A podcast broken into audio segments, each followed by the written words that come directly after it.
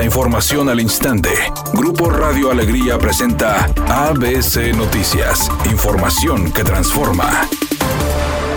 ¿Qué tal? Muy buenas tardes, esta es la información. El parque de diversiones Bosque Mágico será cerrado en 2022 para dar paso a la construcción del Gran Parque Metropolitano, que contempla conectar con La Pastora y el Gran Parque Río La Silla en Guadalupe, Nuevo León. Se espera que este parque tenga una extensión de 78 hectáreas y pase al control y administración de fundidora. El próximo 31 de agosto termina el convenio que mantiene una empresa privada con Bosque Mágico. Es ahí cuando tendrá un lapso de hasta nueve meses para desinstalar las atracciones mecánicas, informó en una conferencia el presidente del Consejo del Parque Fundidora, Bernardo Bichara.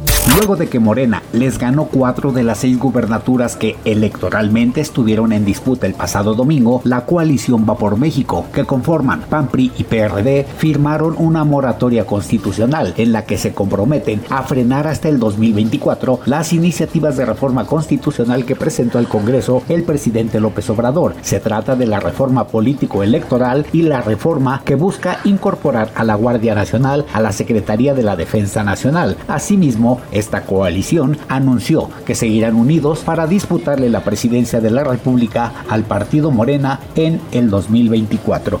Editorial ABC con Eduardo Garza. Los casos de COVID-19 van a la alza. En los últimos tres días ya sumaron casi 2.500 enfermos de coronavirus. Cuidado porque tanto autoridades como ciudadanos hemos relajado las medidas preventivas. Pocos usan cubrebocas, ya no hay controles en los comercios, ya ni siquiera lavarse las manos constantemente porque no hay ni agua. Hay que cuidarnos, una quinta ola de COVID nos puede pegar y poco estamos haciendo para Rodrigo Guirao, quien participa actualmente en la telenovela Corazón Guerrero con el personaje de Damián, dijo que le ha costado mucho quitarse el acento argentino, que implica un trabajo diario, pero que afortunadamente ha ido mejorando. En la telenovela que se transmite todas las tardes por el canal de las estrellas, él tiene que interpretar a un mexicano de barrio, muy rebelde, que incluso estuvo en la cárcel, por lo cual es más difícil hacer su tono argentino a un lado.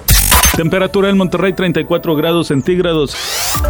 ABC Noticias, información que transforma.